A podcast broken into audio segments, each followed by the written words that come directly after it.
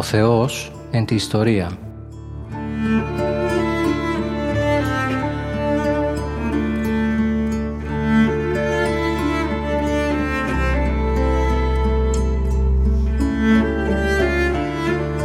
Περιδιαβαίνοντας την Παλαιά Διαθήκη με τον Μητροπολίτη Γόρτινος και Μεγαλοπόλεως, Κύριο Ιερεμία.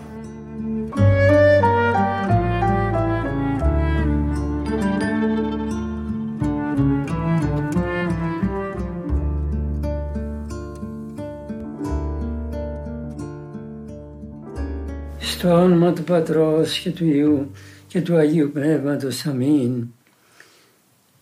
Βασιλεύ ουράνιε, παράκλητε, το πνεύμα της αληθείας, ο πανταχού παρών και τα πάντα πληρών, ο θησαυρός των αγαθών και ζωής χορηγός, ελθέ και εσκήνωσεν εν εμήν, και καθάρισαν εμάς από πάσης κυρίδος και σώσον αγαθέ τα ψυχάς ημών. Αμήν. Χαίρετε αγαπητοί μου ακροατές του Θεού Λόγου. Πάντα είναι ε, πενιχρά αυτά που σας λέγω, αλλά δεν είναι πενιχρά γιατί πρόκειται περί του Λόγου του Θεού. Αρχή εγώ να τα λέγω με, με ταπείνωση να τα λέγω με πόθο ε, προς το Θεό και την ψυχή σας, να λέγονται με σκοπό τη δόξα του Θεού και τότε έχουν τη χάρη του Θεού και πέφτουν μέσα στην καρδιά του ανθρώπου και ελκύονται οι ψυχές και ζητούν αυτές περισσότερα από το Λόγο του Θεού. Μπορεί να είναι λοιπόν πενιχρά αυτά που θα πω, αλλά εσείς εάν φωτιστείτε από το Θεό θα βρείτε, θα ζητήσετε περισσότερα και θα πλουτιστείτε από θείων πλούτων από το Λόγο του Κυρίου. Ερμηνεύουμε την Παλαιά Διαθήκη και αρχίσαμε από την αρχή τη γένεση. Τίποτε ωραιότερο, τίποτε καλύτερο έλεγε κάποιος από τη γένεση. Όλα τα έχει η γένεση.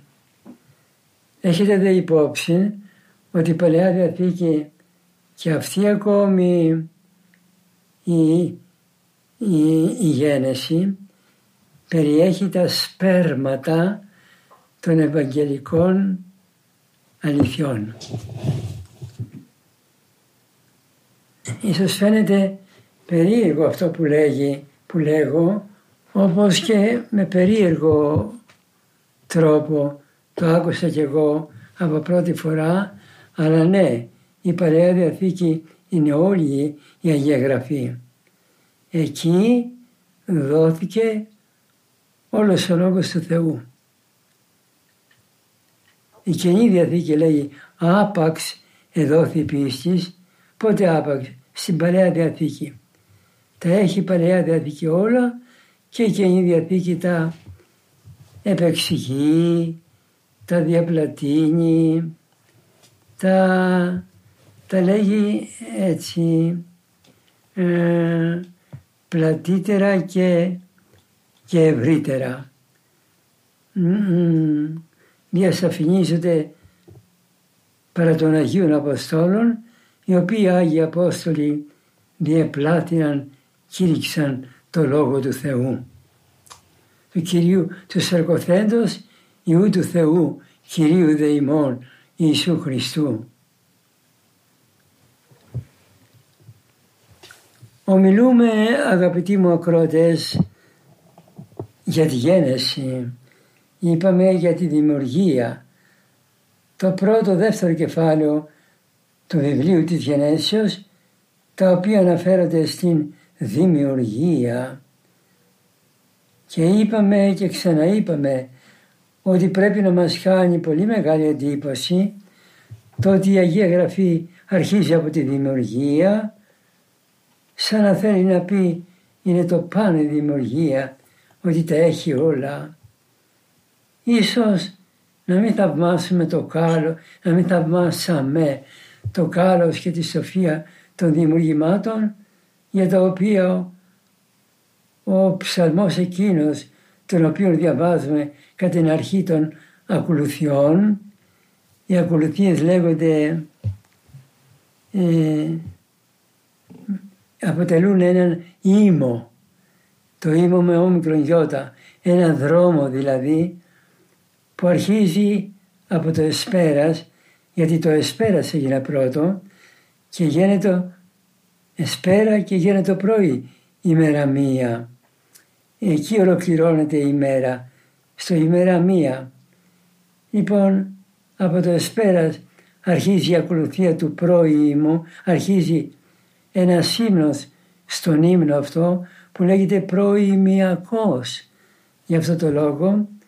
Και έχει ε, δοξολογία στο Θεό για τα ωραία τα οποία επετέλεσε και ως προημιακών ψαλμών ακούμε το ευλόγη ψυχή μου των Κύριων. Κύριο Θεός μου, της σφόδρα, εκεί ο ψαλμός περί το τέλος λέγει «Όσα μεγαλύνθη τα έργα σου Κύριε, πάντα, πάντα και το μικρό μυρμικάκι, εν σοφία επί σας». Βέβαια, κάνανε καλό φαγητό, καλή γυναίκα και αν πάει κανείς στο φαγητό αυτό και ρίξει μία σταγόνα δηλητήριο, το φαγητό αυτό είναι, δεν τρώγεται, δεν είναι ωραίο, είναι για πέταμα. Και ενώ η δημιουργία είναι κόσμος, δηλαδή ωραίο πράγμα, όμως η δημιουργία είναι, έγινε, την κάναμε εμείς άσχημο πράγμα με την αμαρτία μας. Και στην Αγία Γραφή η λέξη κόσμος έχει άλλη σημασία, αμαρτωλή σημασία. Τεχνία, μη αγαπάτε τον κόσμο, μη δέτε τον κόσμο, λέγει ο αδελφός Θεός Ιωάννης. Λοιπόν η δημιουργία, στη δημιουργία είναι αφιερωμένες δύο διηγήσεις. Η πρώτη διήγηση κατά την οποία ο κόσμος ήταν ένα χάος υδάτων Νομίζω τελειώσαμε αυτό το, αυτή τη διήγηση. Γενικά βέβαια την τελειώσαμε. Συγγνώμη, δεν θυμάμαι και τι ακριβώς σας έλεγα. Εκεί λέγαμε για τη δημιουργία των ανθρώπων, ότι η δημιουργία έχει μία τάξη και λέγαμε για τη δημιουργία των ανθρώπων ότι έχει, είναι το τελευταίο δημιούργημα ο άνθρωπος που αποτελεί την κορονίδα, αποτελεί την εικόνα του Θεού. Γι' αυτό δεν πρέπει να περιφρονούμε κανέναν άνθρωπο. Αλλά γιατί, γιατί είναι η εικόνα του Θεού. Και άρχεται λοιπόν η Δευτέρα δίγηση περί δημιουργίας με το δεύτερο κεφάλαιο. Το δεύτερο κεφάλαιο, ακούστε τι λέγει, έχει τη λέξη το λεντόθ. Να, ορίστε.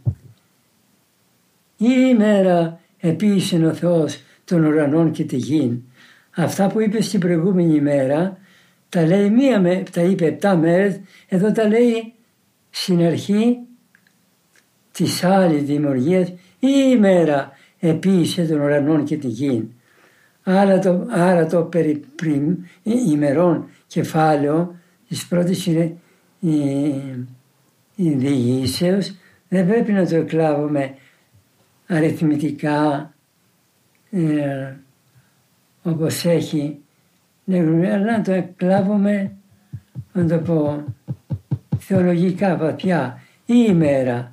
Το ημέρα έχει άλλη άλλο νόημα, άλλη σημασία με την ημέρα, δηλαδή έγιναν. Την ημέρα. Γι' αυτό και χρησιμοποιεί το ρήμα το λεντόθ, η δεύτερη διήγηση. Και πρέπει να προσεχθεί ιδιαίτερα το ρήμα αυτό γιατί εκφράζει ιστορία. Θα σας πω τώρα μια άλλη ιστορία σαν να θέλει να πει αγαπητά μου παιδιά, σαν να θέλει να πει η Αγία Γραφή. Και λέει λοιπόν τη δεύτερη ιστορία περί γενέσεως. Κατά την πρώτη ιστορία η πρώτη η γη ήταν γεμάτη χάος υδάτων αλλά επί του χάος το χάος των υδάτων το επόατζε η, η χάρη του Θεού, το πνεύμα του Θεού και βγήκε ωραίος κόσμος. Και τώρα λοιπόν στη δεύτερη δημιουργία, κατά τη δεύτερη δημιουργία, ο, τα ύδατα, όχι τα ύδατα, τα, ο κόσμος ήταν μία ξηρά γη. Είναι πολύ σημαντικό το ότι όταν θέλει να εκφράσει κάτι το, το όχι αποκρουστικό, ναι, κάτι το ακατασκεύαστο. Η Αγία Γραφή το λέει χάος υδάτων. Και όταν θέλει να εκφράσει πάλι το ίδιο, το λέει με την έκφραση ξηρά γη. Αυτό ήταν κατά τη δεύτερη δημιουργία. Έτσι αρχίζει η δεύτερη δημιουργία. Λοιπόν, και από την ξηρά αυτή γη το πρώτο που έγινε είναι ο άνθρωπος. Κατά την πρώτη διήγηση ο άνθρωπος έγινε ο τελευταίος. Κατά τη δεύτερη διήγηση ο άνθρωπος έγινε ο πρώτος.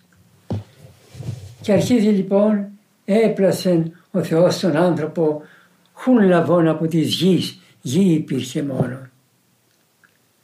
Και το πρώτο που έκανε ο Θεός έπλασε τον άνθρωπο χωματένιο.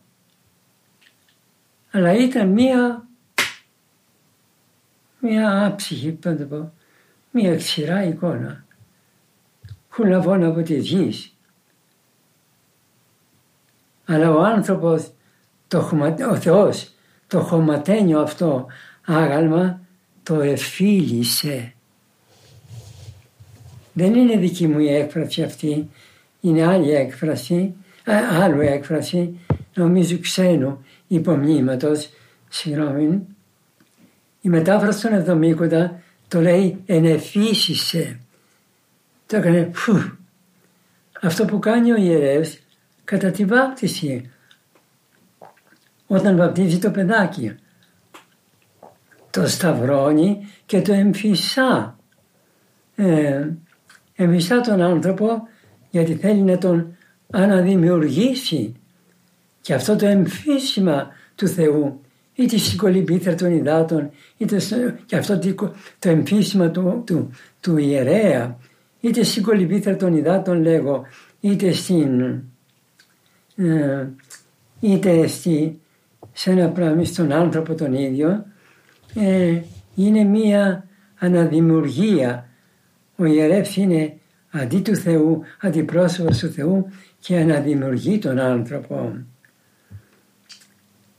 Η γη από την οποία έγινε ο άνθρωπος λέγεται αγαπητοί μου εβραϊκά Ανταμά. Ανταμά. Και ο άνθρωπος που έγινε από τη γη λέγεται Αντάμ, ο Αδάμ. Ε, σαν να θέλει να πει ότι ο άνθρωπος είναι ένα χωματένιο άγαλμα. Και μάλιστα αυτό που είπα εγώ έπλασε, η Παλαιά Διαθήκη το λέγει με ρήμα ομόηχο με το γιατσάρ που σημαίνει πλάθο είναι ομόηχο ρήμα με το έργο του αγιοποιού που πλάθει τα αγία. Ο άνθρωπος έκανε, ο Θεός έκανε ένα αγίο, ένα χωματένιο άγαλμα, αλλά τώρα έμψυχο άγαλμα, διότι ενεφύσισεν εις αυτόν. Μάλιστα. Και ο άνθρωπος λοιπόν έγινε, έγινε εις πνοήν ζωής. Έγινε πνοή ζώσα. Ναι σαμά λέγεται η, η ανθρώπινη ύπαρξη. Ακούτε να σας πω παρακάτω χριστιανοί μου και δώστε προσοχή. Από τον άνθρωπο τώρα, από τη γη τώρα, έλειπε το νερό, και έλειπε και η βλάψηση. Πώς να ζήσει ο άνθρωπος, αλλά μας λέγει παρακάτω η γένεση για νερό, για ύδατα και μας λέγει για δέντρα. Και τοποθέτησε λοιπόν ο Θεός τον άνθρωπο στον παράδεισο και στον παράδεισο υπήρχαν δύο δέντρα. Το ένα το δέντρο του καλού και του κακού και το άλλο δέντρο της ζωής. Εάν ο άνθρωπος θα έτρωγε και ο Θεός είπε μη φάτε από το δέντρο του καλού και του κακού γιατί θα πεθάνετε. Και ναι, ναι, αυτό. Ότι θα τρώτε από το δέντρο της ζωής για να ζείτε αιώνια. Και αν θα φάτε από το δέντρο του καλού και του κακού θα πεθάνετε. Προσέχετε την έκφραση θα πεθάνετε. Γιατί την ίδια έκφραση προλαβαίνω και λέγω τη μεταχειρίστηκε παρακάτω ο διάβολος για να πει δεν θα πεθάνετε. Αυτό να πω ένα πρακτικό κηρυκτικό συμπέρασμα ότι πρέπει να σκεπτόμεθα την ημέρα του θανάτου μας. Ο Θεός είπε θα πεθάνετε αν φάτε από αυτό το δέντρο γιατί ο Θεός έκανε τον άνθρωπο να μην πεθαίνει αλλά να ζει αιώνια. Δεν είναι σωστό αυτό που λέμε ότι ο Θεός τα έκανε έτσι, έκανε τον άνθρωπο να πεθαίνει. Λάθος, έκανε τον άνθρωπο να μην πεθαίνει. Τον έκανε να ζει αιώνια, ευτυχισμένα μαζί του. Ε, η θνητότητα δεν προέρχεται από τον Θεό, προέρχεται από τον άνθρωπο. Η αμαρτία έκανε, ε, η θνητότητα να προέρχεται από την αμαρτία του ανθρώπου. Η αμαρτία του ανθρώπου έκανε τον, τον, τον θάνατο. Και εγώ θα πω τώρα χριστιανοί μου, όχι ότι, όχι από το δέντρο, Θεός είπε, μη φάτε από το δέντρο του καλού και του κακού γιατί θα πεθάνετε. Όχι ότι το δέντρο αυτό ήταν τίποτα το κακό. Έτσι μέσα μου τόσα χρόνια το ερμηνεύω. Ήταν ένα συνηθισμένο δέντρο. Αλλά για να εξασκήσει ο Θεός τον άνθρωπο στην υπακοή του έδικε ένα άθλημα, του έδικε μία άσκηση. Μη φάει από αυτό το δέντρο. Ε, ε, για να ασκηθεί, γιατί για να προοδεύσουμε πρέπει να κάνουμε ασκήσεις. Το παιδάκι για να προοδεύσει στα αγγλικά του, στα μαθηματικά του, πρέπει να κάνει ασκήσεις. Για να ασκηθεί λοιπόν ο άνθρωπος στην αρετή και να γίνει, και να γίνει τέλειος, να γίνει καθομοίωση Θεού, έπρεπε να περάσει από μία άσκηση. Και η άσκηση είναι η εντολή του Θεού μη φας από αυτό το δέντρο γιατί θα πεθάνετε δηλαδή ε, δεν θα έχετε ζωή αιώνιον. Και ο άνθρωπος και εδώ αυτό το εκμεταλλεύτηκε ο πειρασμός και ε, επήρασε τον άνθρωπο και τον έκανε να φάει, να φάγει από αυτό το δέντρο, να παραβεί την εντολή του Θεού και να εκπληθεί τελικά όπως ξέρουμε από τον παράδεισο Λοιπόν, για να προχωρήσουμε λίγο παρακάτω αγαπητοί μου. Αλλά ο πειρασμός διηγείται αργότερα. Τώρα είμαι θα, είμαι θα, ο άνθρωπος δεν αμάρτησε ακόμη. Στα πρώτα δύο κεφάλαια ο, αναφέρονται για τη δημιουργία του ανθρώπου που ήταν όλα παραδείσια. Παράδεισο λέμε τον τόπο, στον οποίο ενέβαλε ο Θεός τον άνθρωπο ε, για να εξασκηθεί εκεί στην αρετή με το μη φας από αυτό το δέντρο και να ζει αιώνια και θα δούσε αιώνια αν έτρωγε από το άλλο δέντρο, το δέντρο της ζωής που είναι η δική μας Θεία Κοινωνία. Στον παράδεισο λοιπόν στον άνθρωπο έλειπαν, έλειπε το νερό, έλειπε είπαν δέντρα και έλειπε και ο βοηθός έναν σύντροφός του. Ο Θεός έκανε τον άνθρωπο κοινωνικών. Να το προσέξουμε αυτό γιατί καταγινόμεθα με άλλα πράγματα, καταγινόμενοι και, μονα, και με μοναχισμό και τα λοιπά. Δεν προσέξαμε ότι ο Θεός έκανε βοηθό ε, τη γυναίκα στον άντρα Αδάμ. Άρα ο γάμος είναι στον παράδεισο. Και ο γάμος είναι η φυσική πορεία του ανθρώπου. Πρώτα έγινε ο γάμος και μετά έγινε η παρθενία. Ή θα το πω καλύτερα, πρώτα έγινε η παρθενία και γιατί. Και είπε ο Θεός στους δύο πρωτοπλάστους, τον Αδάμ και την Εύα. Το καλύτερο όνομα είναι Εύα που σημαίνει ζωή.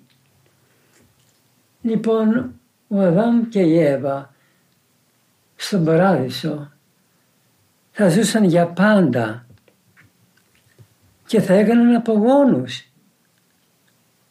Μα δεν το λέει η γέννηση στο πρώτο, πριν ακόμα από την πτώση.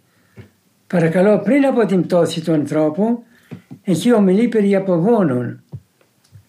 Πώς θα πολλαπλασιάζονται, πώς θα πληθύνουν οι αυτοί. Θα πληθύνονται με το λεγόμενο γάμο.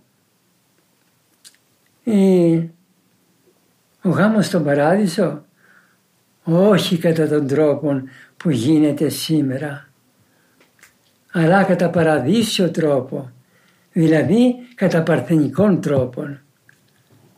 Δεν θα υπήρχε τίποτε, μα τίποτε, μα τίποτε το, το σαρκικό. Θα ήταν όλα παρθενικά στον παράδεισο. Όλα θα ήταν παρθενικά και παραδείσια. Και μετά την πτώση έγινε ο γάμος με τη σημερινή έννοια, την έννοια την, της σαρκική, την εικολαστική. Θα ήθελα στο επόμενο μάθημα πια, γιατί δεν, δεν, δεν μου απομένουν πολύ χρόνο, ε, και να εξηγήσω εκείνο το ερώτημα το βαθύ. Γιατί χρειάζεται ο γάμος, η ακολουθία του γάμου πριν από την ένωση των δυο; Δεν είναι ο λόγος που λένε πολλοί, ε, και προτού να αρχίσουμε, πήραμε ένα αυτοκίνητο και προτού να αρχίσουμε να δουλεύουμε το αυτοκίνητο, ξεκινάμε με ένα γεσμό. Όχι έτσι. Ο γάμος στον παράδεισο λέγω θα ήταν παρθενικός, θα ήταν αγνός, παρθενικός, θα ήταν όλα παρθενικά, τίποτε μα τίποτε σαγικό και θα ήταν όπως σήμερα, όπως μια μανούλα. Χαϊδεύει το παιδάκι της στην αγκαλιά ε, και του λέει με γλυκά λόγια «Χρυσό μου, καλό μου, καλό μου» και δεν νιώθει τίποτε το πονηρό η μανούλα με το παιδάκι της εκείνη την ώρα. Κατά τον ίδιο και ακόμη περισσότερο τρόπο θα ήταν η ένωση των δυο του Αδάμ και της Εύας στον παράδεισο χωρίς να υπάρχει τίποτε το σαρκικό επαναλαμβάνω. Θα σταματήσω εδώ αγαπητοί μου ακροατές τον ταπεινό μου λόγο και θα συνεχίσω να θυμηθώ να συνεχίσω από αυτό που είπα γιατί η Εκκλησία κάνει το γάμο πριν, ε, πριν από την ένωση του αντρογίνου ή γιατί είναι αναγκαίος ο γάμος για να ενωθεί το αντρόγινο. Και δεν είναι καθόλου σωστό αυτό που λένε μερικοί και, και, και μοντέρνοι κλπ. Τι, τι σημαίνει πέντε λεπτά ένωση πριν από το γάμο και πέντε λεπτά μετά. Δεν τα ξέρεις τα πράγματα. Ο γάμος έγινε στον παράδεισο επαναλαμβάνω και, και χάσαμε τον παράδεισο με την πτώση για την οποία θα μιλήσουμε στο τρίτο κεφάλαιο αλλά πριν από τον γάμο την ένωση των δυο και τώρα μετά την πτώση είναι αναγκαίος, αναγκαιότατος το, αναγκαιότατο το μυστήριο του γάμου και δεν επιτρέπεται η ένωση των δυο με την αυτή με, χωρίς το μυστήριο του γάμου. Εύχομαι η Παναγία Δεύσυνα να ευλογεί σας και τας οικογένειές σας αδελφοί μου χριστιανοί.